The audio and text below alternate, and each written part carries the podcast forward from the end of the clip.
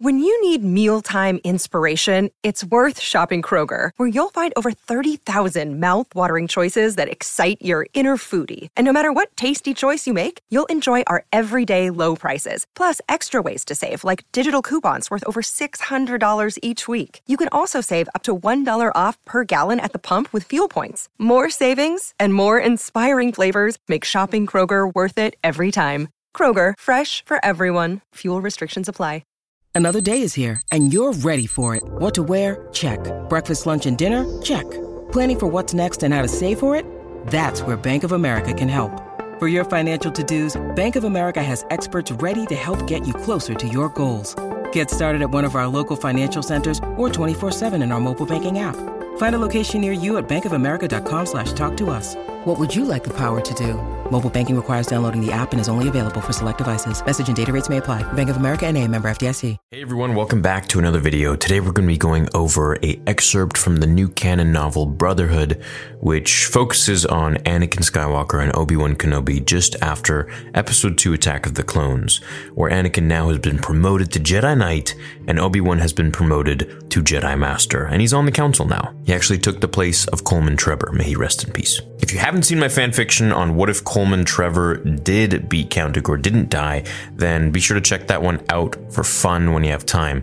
Today we're going to be going over something that is actually very heartwarming to read in canon, as well as perhaps a foreshadowing for what we could see or what I hope we could see in Kenobi, which of course has to do with my favorite Jedi of all time, which is Qui Gon Jinn. Now, without giving too much away in the book, and there will be some spoilers in this, but I'll try to keep it vague. Anakin and Obi-Wan have to split up. So Obi-Wan has to go off on a mission somewhere and Anakin has to do his own thing.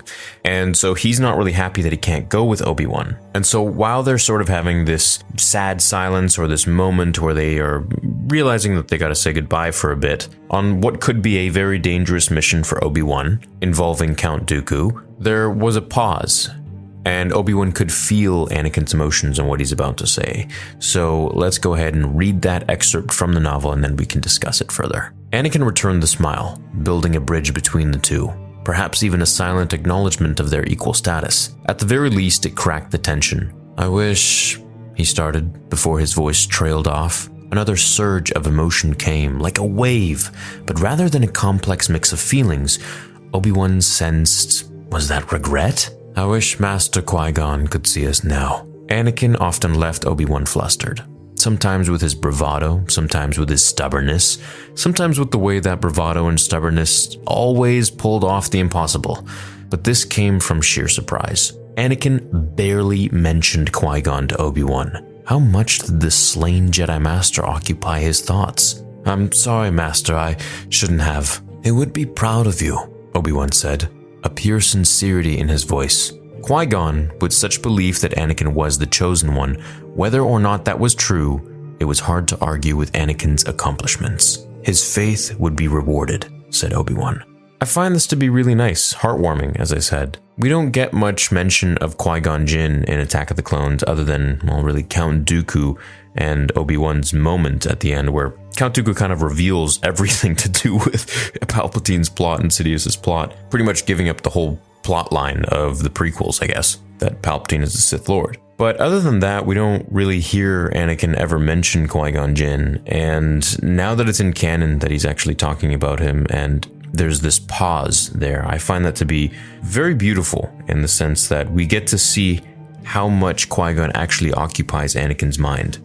And we learn that, yeah, okay, while Anakin doesn't mention him to Obi Wan, obviously for very known reasons, such as it's a very sensitive topic, it does make you wonder was Anakin thinking about Qui Gon at all when he turned to the dark side? Was there any certain moment where he was thinking, what would Qui Gon say right now? And whether he was or wasn't, it didn't change the outcome at all. But my answer to this and my theory is that yes, he was.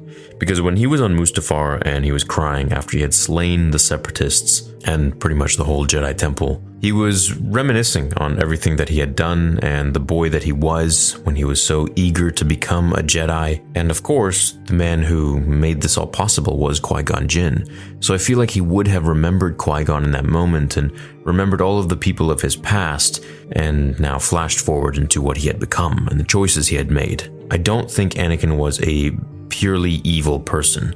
I think he was doing these evil things, which honestly makes no difference. You're still doing the things that are not good. But his motive wasn't as sinister as Palpatine's, who enjoyed hurting others or enjoyed doing evil things. Anakin really wanted to save his wife, and he had his back to the wall, and he didn't know who else to turn to.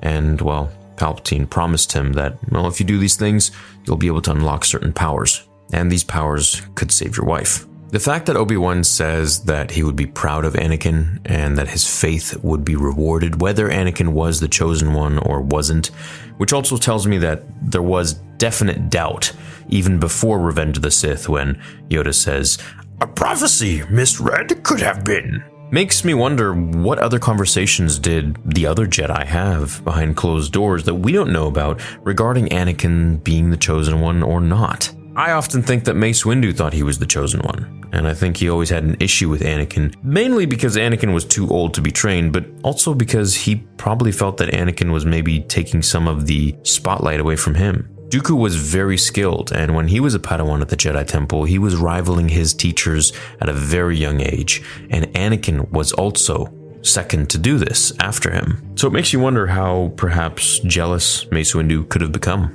Regardless whether Anakin was or wasn't the chosen one in the eyes of the Jedi, and in many of their eyes he was, it's nice to know that Obi Wan thinks his former master's faith would have been rewarded after he was slain by Darth Maul for the man that Anakin had become and was turning into. Now, I guess, of course, Obi Wan's probably saying I spoke too soon, but, well, he doesn't know that yet at this point. Now, in the next video, I'm going to cover what Obi-Wan and Qui-Gon thought of Anakin turning into Darth Vader, and that is from a Legends excerpt. But this one, of course, is canon, so I'm hoping in Kenobi we get to see glimpses of Qui-Gon or maybe even the voice of Liam Neeson, Qui-Gon speaking to Obi-Wan and talking about Anakin and what he thinks about Anakin, which is exactly what the Legends excerpt from Dark Lord, The Rise of Darth Vader will cover, and I will go for that in a couple of days. Hope you all enjoyed this video. Leave a like if you did, and I will catch you all in the next one. Until then, remember, my fellow Jedi and Sith friends, the Force will be with you. Always.